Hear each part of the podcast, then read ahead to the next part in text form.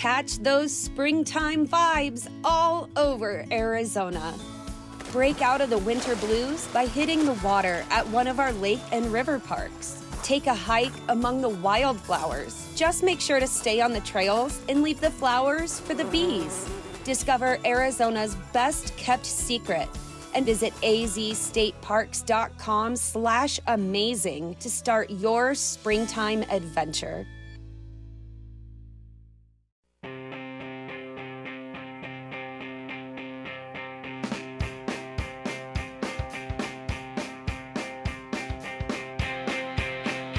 This is Sandy Clough and Chandrotar on Mile High Sports. Always delighted to be joined by our next guest from CBS News Colorado. You can follow him on Twitter at Justin Adams TV. He is, of course, Justin Adams, uh, anchor out there at CBS News. And uh, Justin, thank you for for joining us. Uh, a good day because the first practice for the Broncos at training camp uh, will be on July 28th. That's a month from tomorrow. Uh, so we're talking about getting close to it now the off season is essentially over. We wait for training camp. Now that Sean Payton is in charge, there's the expectation things will be different. But in the end, uh, it's still all about the players. Players still win games, right? Mm-hmm. Oh yeah, and if you don't have the right players, it doesn't matter. I thought it was interesting. You know, I was doing some research and everything on the Broncos because you know you can see what you have from minicamp and everything, but it's always interesting to hear more from the coaches. And Keary Colbert, who is the wide receivers coach, very interesting to say how he talks about how he loves. Everybody always say they love their guys, but he really liked the veteran presence that he has in there. And obviously, he was already talking about Courtland Sutton and Tim Patrick coming back and Jerry Jeudy and whatnot. One guy he did not mention, and I do get that he is injured, is KJ Hamler at some point there's going to be an odd man out when you talk about that room. And even though KJ Hamler has a lot of speed and has a lot of potential, out of the time that he's been here as a Bronco, he's only played 23 games. Somebody is going to be the odd man out, and KJ Hamler could be that person. It is KJ Hamler. I mean, they drafted oh, basically they drafted, the draft as a replacement yeah, in, in Marvin Mims. I mean, it's basically the same guy, right? Yep. Oh, definitely. With a uh, with a much guy. better profile, given uh, hands coming out of college. Well, and and the reality is, it's not only a much better profile, but it's the guy that the new regime has picked up, right? That's it's important. Not the too. old regime has picked up. That is extremely important. So, I mean, when you look at guys who are already going to be cut or already pretty much on the way out, that's definitely one of the players.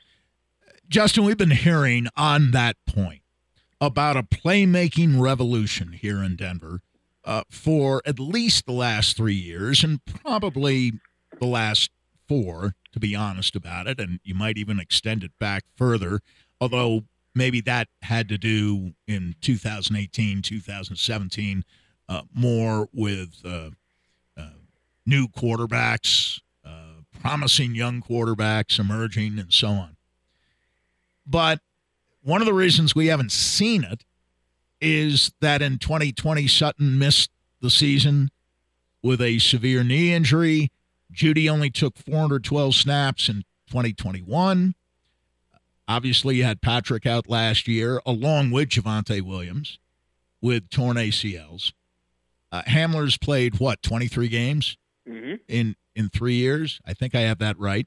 Yep. But the reality is that these people we talk about, Jeudy, Sutton, Patrick, Williams, have been on the field together for all of 164 out of 2,114 possible snaps in recent years. That's below eight percent. So I, I I'm going to ask you, and I talked about in the first hour, and it's kind of a semi-open question for me. Do we give the Broncos at the wide receiver or playmaking positions? Do we give them the benefit of the doubt because these guys haven't played? Or do we look at that and say, among Jeudy, Sutton, Patrick, and Williams, there's a pretty good chance that only three of those guys will be on the field come opening day, that Williams may not be ready. And this may just be the way things are, that getting all four of them out for an extended period may never happen. And even if they do, we don't know if we have a quarterback here in Denver who can get them the ball. Yeah, I go with the latter on that one. I mean, let's just put this in a context in different sports, right? Let's go with the last two years with the Nuggets before Jamal Murray came back. When he was injured, did anybody really care, especially nationally? Did anybody really care that Nikola Jokic didn't have a sidekick? Nobody cared, right? How about this year with the Colorado Avalanche? Did anybody really care that their captain, Gabriel Landeskog, was not there in the postseason? Nobody cared. The reality is, is that you go with the guys that you have on the field or on the court, right? And those are the people that you talk about, and those are the people that you care for. That's what the stats look like. To me, it doesn't matter. You have to go with the guys that you have, and health is a part of the game. Health is just a part of sports. And if you don't have all those guys together for one reason or another, then your backups and your other guys on the roster who made your 53 man roster have to be good enough, if not better, in order to pick up that production. But that's something that the front office has to have the foresight to be able to look at. You should be able to have the foresight to know, hey, these guys haven't played a lot for the last couple of years. So all this talent that we keep hearing about and when everybody's in shorts and t-shirts during mini camp and everything, when the lights come on during the regular season, those guys aren't there. That's just the reality of the situation. And you know what? In the NFL, you just have to move on and make sure you have the right guys in place to be successful. Because last year, your team only had 19.9 uh, or 16.9 points per game. That was the worst in the NFL. You can't have that again this year and think that you're going to be a team that even thinks about going to the postseason. Here's my follow up, and, and, and I'm not disputing anything that was said about Courtland Sutton in terms of intangibles, leadership capabilities, and so on. But mm-hmm. here's here's a pretty glaring set of facts in the two years before his knee injury, Courtland Sutton had 10 gains of 40 yards or more.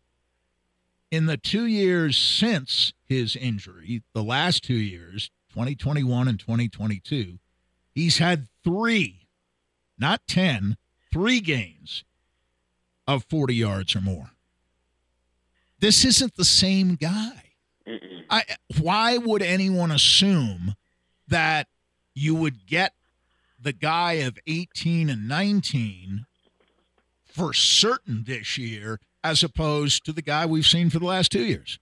That's a great question. And one of the main things I look at when uh, you look at his stats too is that he had the second most targets of his career last year and had the second most receptions. But when you look at the impact, there wasn't that much of an impact. Only 13 yards per reception. And I know it seems like a lot, but it's not. But to me, here's the biggest thing about Courtland Sutton that really stuck out to me. Only 58% of the balls that come his way are actually caught. And you would think that that would be a little bit higher for somebody with that many targets. And that's kind of the point a little bit, too. We always talked about him, especially before his injury, was the 50-50 balls, man. He's going to catch everything. He's going to grab they, those 50-50 balls. But they weren't 50-50 balls for him. They were 75, 25, 80, 20 balls, maybe higher percentage than that. But the last two years, that's kind of my point. They really yeah. have been 50 50 balls. And maybe not even that. Maybe he's only caught 40% of those 50 50 balls. And that's part of, you know, Sandy, you're saying it right there. That's part of the point because it's, look, as a receiver, there is that mindset that if the ball's in the air, it's mine. And there's only a couple of times I could think of last year where the ball was in the air and Courtland Sutton came down with it. And that was part of the thing that before his injury, I could think about the Cleveland game where he was coming around with passes. I could think about the game where he's playing against the Los Angeles Chargers in Denver and a pass that was terrible by Drew Lock, and somehow he came down with it. And you looked and said, you know what? They don't have the right quarterback right now, clearly. But when they do, this guy is going to be special. Well, you supposedly have so. Again, that that's out there to be seen. But if you do, or if you have somebody that's around that area, that you have to be the guy in order to come down with the football. Look, the reality is he got paid. He got paid, and he has to make something happen because this team has got to make moves one way or the other, or they're finding themselves in the same position they were last year. So, how much of this, and I, I think you've you've alluded to it, Justin, the the idea that these guys haven't played together very often. Um, how could it become impactful? I mean, you're looking at the best possible outcome if these guys are all on the field at the same time. Uh, how much better does it become for the Broncos, or is that bit of an overrated situation because it doesn't really matter that much whether they're together or not? Are, are we really even talking apples to apples in that case? And it's apples. It's apples to apples from a wide receiver uh, perspective, from a wide receiver position, and this is the main reason why. We look at a guy like Greg Dulcich, for example, right? Tight end, not exactly the best blocker in the world, but you saw an immediate pop when he was on the field. Played 10 games, had 33 receptions and two touchdowns, but there was an immediate pop. You knew when he was on the field. We're talking about a guy who's going into a sixth season. I understand it's a brand new quarterback. I, I get all that. We know about what happened, even with Demaryius Thomas and Peyton Manning um, from the get go, right? It wasn't exactly there immediately, but it did happen early on in the season where there was a pretty pop. pretty quickly. Yeah. Right. Well, the same thing right now with Courtland Sutton and Russell Wilson. And I get it. You can look at saying, well, the offense that he had and Nathaniel Hackett was terrible, but there were times where you had an opportunity to move the change. You had an opportunity to get the ball. And you know what happened? Nine times out of ten, you were going back to the sideline and the punt team was coming back on the field because you didn't make a play. That's something that you have to take ownership of. And I get it. You could talk about all the time you have in the world. Guys, we're, we're talking about June 27th right now. If you're worried about this consistency, if you're worried about um, are these guys on the same page, well, then get on the field and do what you have to do in order to get on the same page so that once you get into training camp, you're ready to roll. Once you get into the regular season, you're able to make plays because if not, and this is just to be very honest, if not, you're just making a lot of excuses, and this game is not about making excuses, it's about making plays. Speaking of that, let's get to the quarterback question uh, and, and address it this way. Last year, Russell Wilson, among 33 qualifying quarterbacks, was 27th in expected points added per dropback. Mm. There has been a suggestion that if he improved from 27th to 12th, 13th, 14th, the Broncos are a playoff team, or at least a playoff contender. Do you buy either one, both, or neither one? And by both, I mean the idea that you could reasonably expect him to improve that much from 27th to 12th, 13th, or 14th, which is above average, mm-hmm. right? Mm-hmm. And the idea that, let's say he does do that, are the Broncos a playoff contender? Yes. Yeah, they're a playoff right. contender if Russell Wilson plays better. 100%. They're, they're a playoff contender. That much, but only that much better. If he goes from 27th right. to 20th, doesn't work. No, no. Right? You, you, you have to be one of the top, what, 12 quarterbacks? Um, that would in, be, in that category. yes, yeah, be one of the top 12. And I just don't see him going from 27th to 12th. Wow. I, I, I, I, I, I don't. I'm not saying he'll go from 27th to 30th. Mm-hmm. He, he may even break into the top 20, but you're talking about generally year in and year out 32, 33, 34 quarterbacks who play enough to qualify. And he was 27th out of 33 last year. I, I, I just that that's that's a transformation. I understand in his other years, most of the time in Seattle, uh, yeah, through 21, he was around that 12, 13, 14 area. But mm-hmm. I, I just don't see him getting back ever to what he was in Seattle. Man, and, and you're saying you see a chance for that. I, I do see a chance only because of the head coach, but I, I think this is what happens a lot of time in sports is that – he came into this where the expectation was so high. And, and don't get me wrong, it wasn't us really that said it. It was he who said it, where things are so high for the team and for himself that we all thought that, hey, it may not be a Peyton Manning type of transformation that he's going to have for this team, but they should be at least looking at the postseason. Pretty well, close. What we got was a guy who had career low on completion percentage at 60%. Good God, 60%. And career low in touchdown passes at 16 touchdown passes, right? And a guy who looked sluggish, falling all over himself uh, when he played against the Houston Texans. A guy who was clearly out of shape. Well, what happened? There's been a different commitment to his body now. He's lost a lot of weight. He's able to move around a little bit more. But I believe that Sean Payton will also use the running game in order to get him going too. Just give him some easy passes, some easy things for him to do, and also to help him roll out for him to be able to be successful. I just think you can hang on one or two different things. You hang on early on in the season, which was the lion's share of the year where he looked terrible. Like he just looked garbage. It is what it is, Sandy, and you are 100% right on that.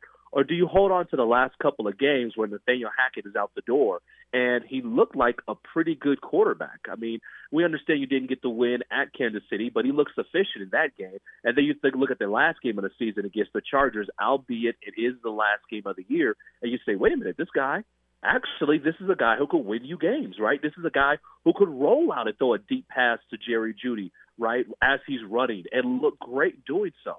So for me, I'm going to say he's the latter guy um, because I'm a hopeful person. Look, I'm a Colorado Buffalo fan, okay? I'm a Buff alum too, so that means I'm always a hopeful guy. But I will say this is that I believe he'll be the latter quarterback. I do not believe he will be top 12. There are a lot, a lot of really good quarterbacks now. Yeah, in the uh, AFC alone. Just in the, I'm not sure he'll be 12 in the AFC. I mean, that right. that that's a shot. I, but, I take that back, but you no, get the idea. Well, well, 12th of the NFL. Well, I could say yes. be. Yes, I know. I know what you mean. That. I know yeah. what you mean. I'm trying yeah, to be a wise guy.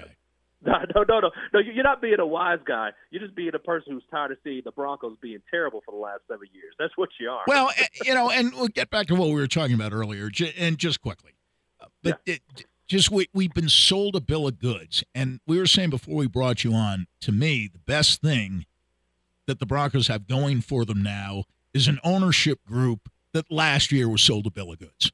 Right. Right. So right. they know how the fans feel. Maybe they haven't experienced it as often over the last six years, but they certainly know what it feels like to be sold a bill of goods and be told exactly what you're saying now about their prospects for 2023. They were even more enthusiastic in 2022, and the owners at the end of the year looking up at 5 and 12 and saying, What happened? And probably saying that many times during the season too. Well, you know, it was so funny because remember, like the the you know Twitter pictures and everything, Ciara and Russell Wilson meeting with the new ownership group after the trade, and then here comes this huge contract, and we're like, wow, what a great move and everything. Things are going in the right direction, and then they start playing football. And in the Seattle game, you can make the argument things were actually going well. The most yards the team had all year, right? Under Nathaniel Hackett, just had a couple of fumbles at the goal line. So you walked away from that game saying, you know what? If they didn't make the boneheaded decision on a field goal, they would have been fine, right? And then you look at the rest of the season, and it was slowly but surely like, wait a minute. Everything that we believed going into the year was incorrect. I think for us too, we have to make sure we have cleaner eyes this year. And we look at these this team and say, okay, let's be sure to judge them properly on who they are from preseason on.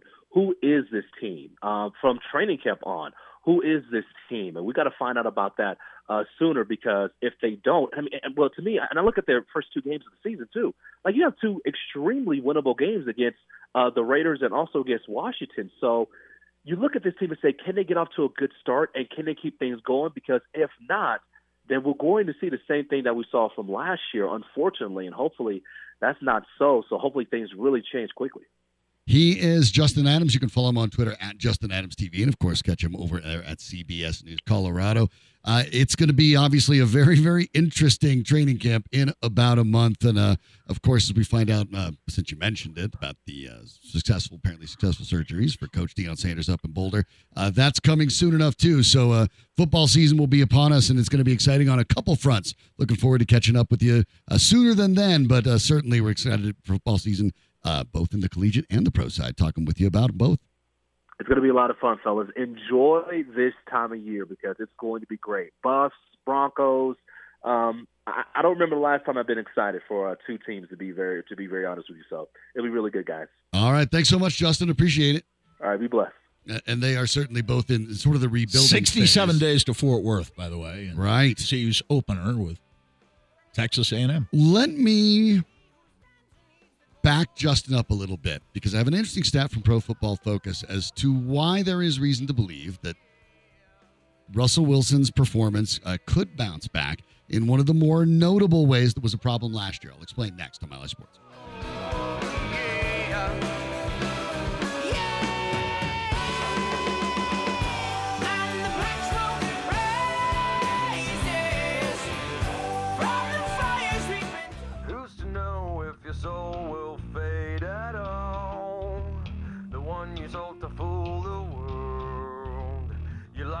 Self-esteem along the way. Sandy Clough and Chandrotar, presented by Burnham Law. Hire the winner at burnhamlaw.com. Here's Sean and Sandy. We just talked to Justin Adams of CBS News and talked about how possibly he believes that Russell Wilson could get quite a bit better, move all the way up to maybe 12th in the league. And I think, I actually think, I know he was just kind of, you know, putting that up there, but I think that uh, Justin maybe did find a pretty realistic line of demarcation. If you want to be a playoff team, you probably probably have a top, top dozen quarterback in the league realistically. So I think that's a, a relatively realistic goal. Looking at the way the Broncos pressures, and that includes all their sacks occurred last year. Over to take Pro Football Focus numbers by that, and these are uh, some of the numbers that they added a postseason when you could take a second look at everything. I think was kind of revealing. Now, when you look at pressures, uh, basically had sacks that were blamed on the quarterback themselves. Russell Wilson was tied with Josh Allen and Geno Smith for fifth most in the league, behind Lamar Jackson, Justin Herbert, Justin Fields, and Jalen Hurts. That probably sounds about right. But when you break it down and they actually go and hit and look at what percentage of the dropbacks were the responsibility of the quarterback. In other words, holding on too long, but the lineman or, or whoever's blocking, they went by each lineman position, an inline tight end, or even uh, another position if there was a, a failed block by a running back. Now, then it also sort of fits with what you see. Tied with 33.9% of their pressures were by the quarterback themselves, Deshaun Watson and Lamar Jackson. Sounds about right. Brock Purdy was at 29.7. He was next up of guys that made significant starts. Uh, you could go down to rookie Desmond Ridder. That would be next. Then Hurts. Then you get to Justin Fields. Then Jimmy Garoppolo. Kenny Pickett, another rookie. Patrick Mahomes, not a surprise there, 21.2%. But you get now into the Josh Allen of 18.8%, Aaron Rodgers of 17.3%. Russell Wilson was in between them at 17.9 in terms of sacks in terms in terms of pressures being pressures basically being self-inflicted for lack of a self-inflicted better term. pressures. Right. by, holding the ball too long. Now you look at that you think with the eye test you're like well how could that be? Russell definitely held onto the ball too long which he did. At the same time when you're assigning responsibility most of the time the offense the, the one of the five offensive linemen was responsible for that pressure 75.7% of the time. The interesting part about it is how obvious it became to attack the Broncos. If you look at the inline tight end rate, it was only 5.2%, which is actually in the lower third. Thinking that's not because Greg Dulcich or Albert Okwuegbunam or anybody else was particularly adept at blocking, and you'd probably be right. It's because the Broncos' offensive line was so porous that there wasn't much of a concern across the, the positions. And and we understand who played these the majority of the time, but they just went by position. The left tackle gave up that pressure 19.7% of the time. The right tackle gave it up 19.7% of the time. Yikes. you can just go right at him if you're an edge rusher, in other words. The left guard, man who still has not been signed around the NFL, 18.5%. Terrible. Now, the bright side is the two best in surrendering pressure are two of the returnees. That would be the right guard, primarily Quinn Meinerz, 12.7%. That's still not great. You want to be under 10. If you're a guard, you want to be under 10. Lloyd Cushenberry at 9.2%, which surprisingly, again, given Cushenberry's weaknesses in blocking at times, was in the bottom third. Now, again, that also may have to do with the fact that why bother worrying about Cushenberry when you can run right over either of the Broncos tackles? Because the Broncos across and the board, and, and at least one of their and at least one of the guards. Because when you look at those rates, those are those are bad rates across the board. When you go uh, to teams that had surrendering, you know, uh, more than twenty percent of their pressures, and it's on the left tackle, not surprisingly, that's a lot of them. And actually, Bolles in that ratio ends up being rather average. But the right tackle rate is awful.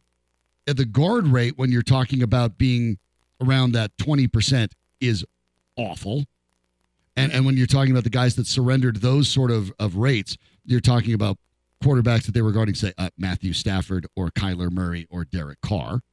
That's the level. So, what it really kind of shows, if you're looking for optimism, is that despite the fact the offensive line was poor, and that wasn't a secret either, some of the flaws that maybe appeared to be on Wilson as he rolls out and holds onto the ball, also maybe pressured out a little sooner than before. And some of that does sort of pass the eye test. The Broncos invested a lot of money, most of their money in the offseason, in a new right tackle and a new left guard.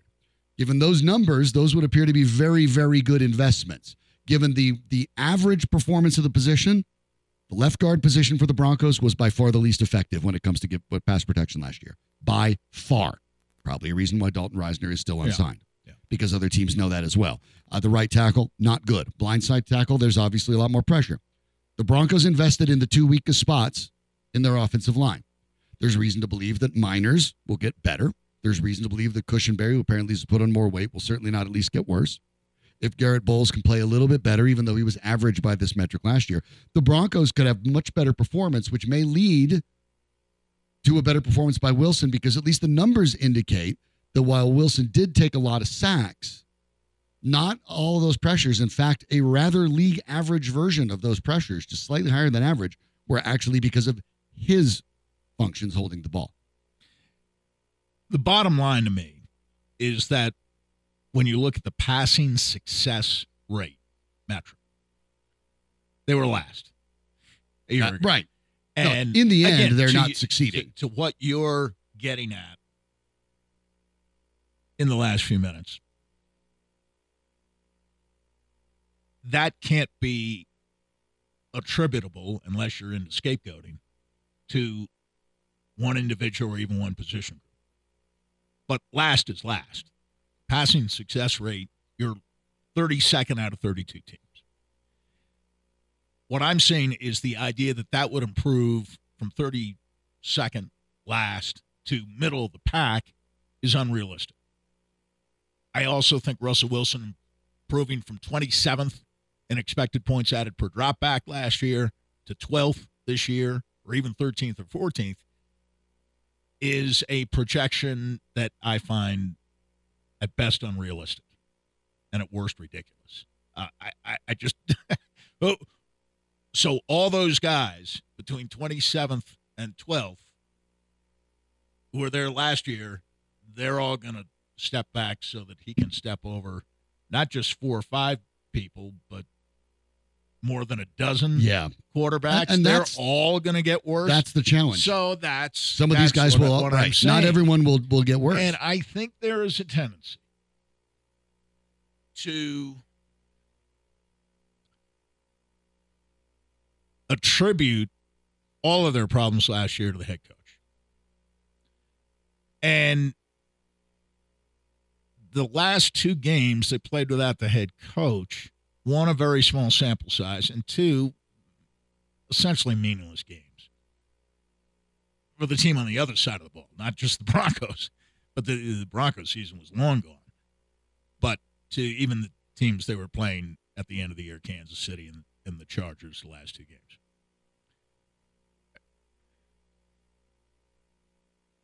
More than one thing can be true. Uh, Hackett, I thought, was more of a problem than anyone else last year within the organization. But George Paton gets a chunk of the blame. Russell Wilson gets a chunk of the blame. There are others, but you get the idea. 100% of the blame can't be cast on one guy. And especially after he's gone, I suspect this may continue into the season if the Broncos struggle. Well, it's the after effects of the 15 games coached last year in the regular season by Nathaniel Hackett. That Wilson has so much to unlearn from the Nathaniel Hackett experience that expecting him to get back to 2021 levels, even right away, is unrealistic. And that's Nathaniel Hackett's fault for screwing him up so. So I, I'm I'm a little resistant to that particular notion being put out there that whether you're in doubt or not particularly in doubt, just blame Nathaniel Hackett for the whole thing. And look, the the the reality is that that could very well happen. I think there are certainly apologists, but and there's always apologists inside an organization because that's their job. It's called PR. But the fan base, I think, I, and we talked about it at the beginning of the show, Sandy. I think you're right, and I I like to see it. And look, I, I've talked about that. I was I was born and, and and raised here. You know, the Broncos have been a team I've watched since I was a child, and I understand for longtime fans who are used to the Broncos being generally a successful team. It can be difficult to look at it and say, well, what what is going on? Has it been this bad? Well, it has been hubris. It has been uh, uh, ego. It has been a, a failure to to really put in some of the, the the hard work in many different cases that have the Broncos in the worst stretch they've been in as an NFL franchise. And the presumption it is just sort of a history, right? Well, you know, you talk about commonality and causality, is that the Broncos haven't been this bad for this long, therefore it'll bound to turn around soon and it'll be good. Okay, well, that's not really the, any reason. Now, I do believe in this case the new ownership group is disappointed at best, frustrated at worst with what they purchased and didn't realize, you know, they bought the house that looked really nice on the outside. And when they got in, you're like, oh man, we have to replace everything in here. And they started doing exactly that. But this isn't going to be a quick fix. Even Sean Payton talked about being at base camp when climbing Mount Everest. Right. And that unfortunately means that if that even though they've put a lot of their eggs in, in the Russell Wilson basket, Russell Wilson himself might not be here by the time this thing turns around, whenever it is. And that's an important part to consider for Broncos fans, too. The, the idea that a magic wand's going to get waved over, and Courtland Sutton, who's had injuries histories, and, and Tim Patrick, has an injury history, and Jerry Jeudy, who's been injured, and Greg Dulcich, who's been injured, and KJ Hamler, who's been injured, and Marvin Mims, who's injured right now, and Yeah. Javonte Williams, who's been injured, and and Quinn Meinerz, who's been injured, and Garett Bolles, who's been injured, and Russell Wilson, who's been injured. Are we getting the hint here? They're all going to all of a sudden get healthier and play at their very best simultaneously. They're all going to play 17 games. I mean, are you kidding? They're going to play and start 17 it's a oh, fool's So, errand. Of course they're not. And Oh, even if they not. did, you play in a division with the Chiefs and the Chargers, and in an AFC that is loaded. Aaron Rodgers just came to the Jets. I don't even know how much of an impact that's going to make yet, but I know it makes the Jets better, a lot better. Josh Allen is still with the Bills. The Bills are still pretty good. Uh, Joe Burrow and the Bengals, I think, are the second best team in the entire conference. Lamar Jackson is back with a new deal. The Jacksonville Jaguars are coming quick under Doug Pederson, who's a quarterback coach that you might have argued the Broncos should have grabbed instead of Nathaniel Hackett. I might have That actually said that been- myself. That would have been my choice. Yep, we Uh, talked about it. We talked about it. But yes, by name, Yep. specifically by have been the name. I happen to be a Doug Pederson fan.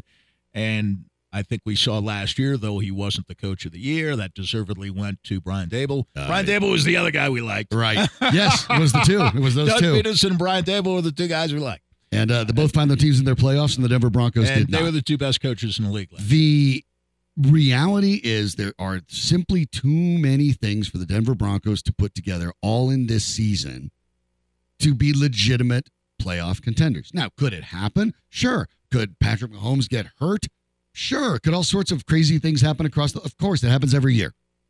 But that's really what the Broncos are hoping for. Not that they're turning into a Yeah, a 10 I- I and 7, think 11 so. and 6 team. They're hoping to maybe go 9 and 8 and, and get lucky and win a tiebreaker and sneak into the, the I- I wild card. really and that's the I, absolute I max. think 10 7 with a tiebreaker is probably the baseline. Uh, I can't imagine a 9 and 8 team uh, in, in, in a conference this strong making it. Now, listen, we thought the AFC West would be excellent last year, and it, And it wasn't. really wasn't. Nope. And we thought the Chiefs could be vulnerable, and they, of course, were not vulnerable within the division. And even outside of the division, they got back to where they had been.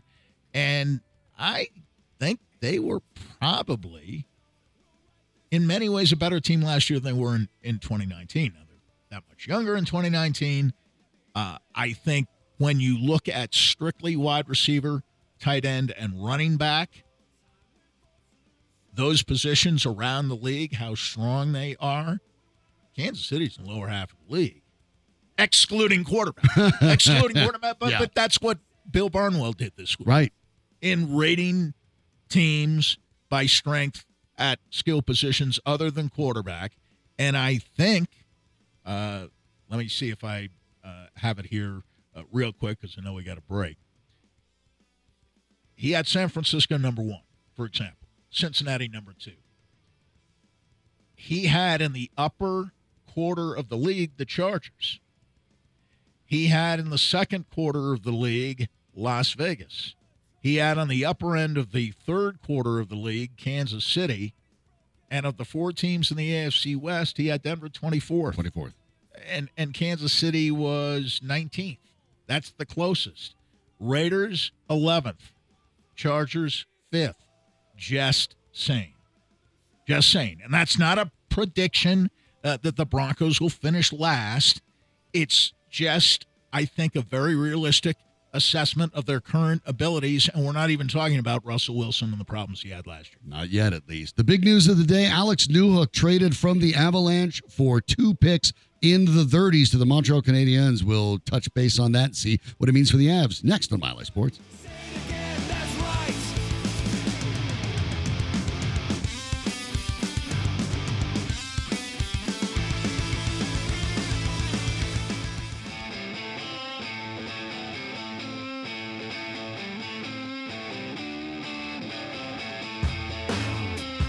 This is Sandy Clough and Sean Drotar on Mile High Sports.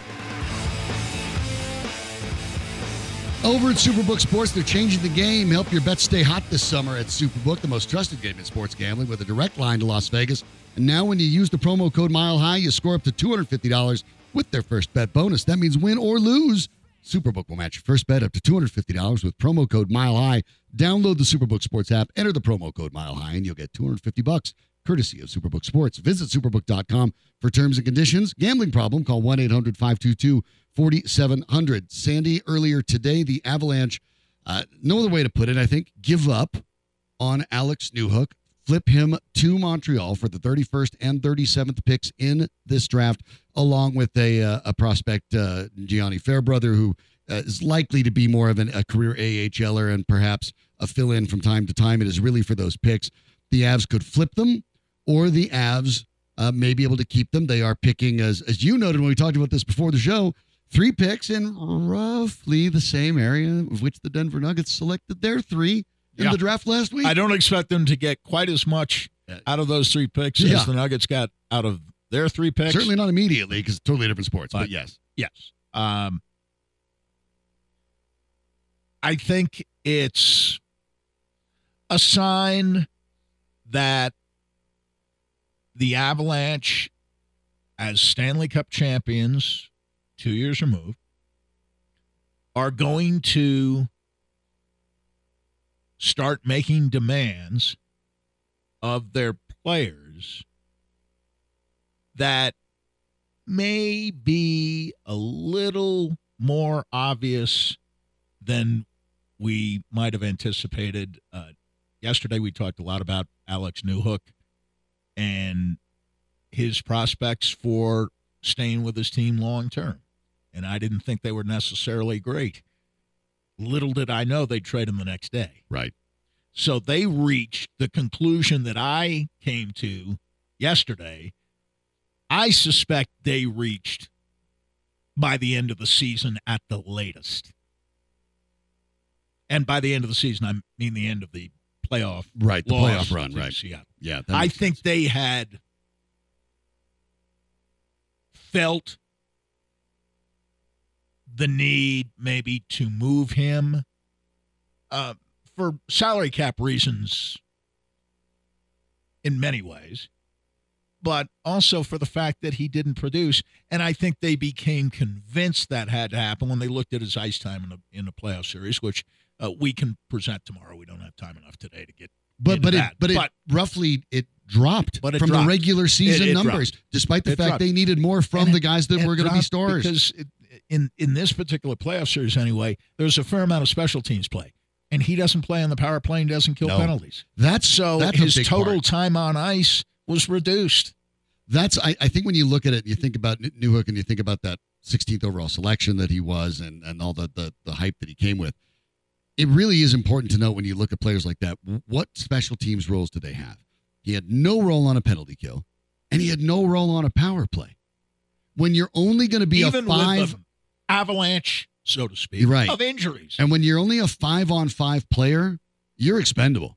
It's just that simple. You are expendable because when you can only play five on five, in the end, what you're doing is you're forcing better players than you to play more minutes, have more ice time. And over the course of a, of a regular season, a playoff run, it weighs you down. It you does. want that to be democratized across your entire roster, that these guys at least have a role, even your fourth liners. Even your your your Logan O'Connors they they have a role on the penalty kill. They have other roles besides five on five. Newhook didn't. He couldn't carve one out. Let's take that player. By the end of the year, who was more valuable to the Avalanche? O'Connor. Logan O'Connor, or Alex? O'Connor. O'Connor's not even close. I don't even have the stats in front of me, but I, So- I watched it. Given what you would have to pay Newhook as a restricted free agent, here's the fundamental conclusion. The Avalanche didn't feel he'd be worth paying as an unrestricted free agent. They didn't think his worth measured up to that. And in a hard cap sport, you can't afford to pay anybody more than they're worth. Certainly not appreciably more than they're worth. You can't cheat that way because once you start down that road, even if it's only two, three, four hundred thousand a year more than you think that player is worth, once you start down that road, you're in big trouble and you're going to lose players a hell of a lot more valuable than Alex Newhook ever was to the Colorado. I looked. I just looked at it during the playoffs. Uh, Newhook in his seven games had one assist, was minus three, and played nine fifteen in average ice time per game. Nine fifteen. so that's- when I said nine to eleven minutes without looking at Well, that, right. Uh, and- I was remember, right. He played thirteen in the regular season. He dropped. I understand. he dropped a was- full that was- third. that's my argument. yeah, he only I played wish two I thirds of his it- time. I wish I had made it more strongly yesterday. Yeah, so he'd only all. made played two thirds of the minutes, and when you look at the nine fifteen, the guys below that that actually played in all seven games, mind you. By the way, so we're not we're not going to talk about uh, Ben Meyers. We're not going to talk about Darren Helm or Brad Hunt. You're talking about only the only player that played in all seven games that had fewer minutes average time on ice was Denis Malgin. He had seven thirty eight. Who Newhook was- had nine fifteen. and I'm sorry. I- And Malgin was a disaster. No he- points, minus well, three. Thank you for saying No points, I- I minus said three. He was beyond bad. But at least Malgin took You seven said it was shots. Disaster. Newhook took four in seven games. How are you a scorer if you can't even get a shot off? To say the Avalanche became disenchanted with Alex Newhook as the season progressed would be the understatement. He's only of the year. 22. I'm not giving up on the on the on the player necessarily, and I actually I, I like now Alex Newhook. I have no beef with him. I hope it works out. They do not I have hope it the works out, luxury but of waiting. They can't wait. They can't wait.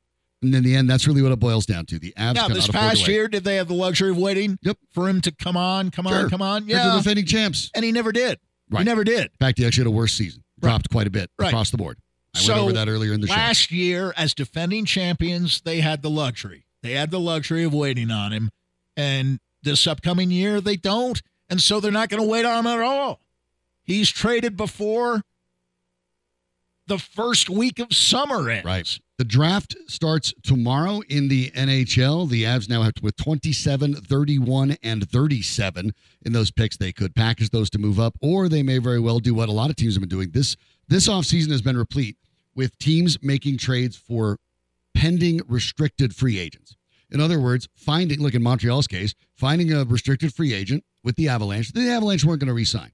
So in Montreal's case, they throw a pick over there, and we buy ourselves about a week to see if we get him signed before we have to. You're basically buying yourself a week of of time to sign the guy before he hits free agency. That's really what that trade is. But the Avs can do that too. And my guess here, Sandy, is the Avs will do that with one of those picks and probably go get a restricted free agent off of somebody else that That's they think will be a better fit and maybe even a second liner. We will find out, of course. Thanks to Justin Adams for joining us, breaking down some news with the Broncos. The first training camp practice you can go to is a is a month from tomorrow. So going to come up real quick, break all that Broncos stuff down with us. Always good to talk to Justin. Uh, Danny Bailey's the man in the booth that makes all of it work. Thanks to all of you who uh, either catch us over the air or on milehighsports.com. You can watch it or listen to it. And by the way, if you missed any of the We gave all those numbers and stats with Alex Newhook. If you missed it, you can go to either milehighsports.com or go to the free High Sports app. You can download it and check it out at your convenience, like you can with every show. And very quickly, Sean, I want to uh, add uh, again a note of thanks. We have um, uh, a lot of people listening from outside not only the state but the region. Yeah. and I'm hearing from them all the time, and uh, they deserve a shout out. We appreciate it, and uh, we have, uh, I think, better days ahead too. I think so. I think so for sure. It is going to be uh, an interesting time for both the Avs and Nuggets. Of course, remember we didn't get a chance to touch on them, but NBA free agency starts on Friday with Bruce Brown's uh, future looming in that. Maybe we'll talk about that. Hey, it's Rockies Dodgers at well. the old ballpark tonight. Yeah, that's that's cool. for Sandy, I'm Sean. We'll catch you tomorrow. Keep it right here on Mile High Sports.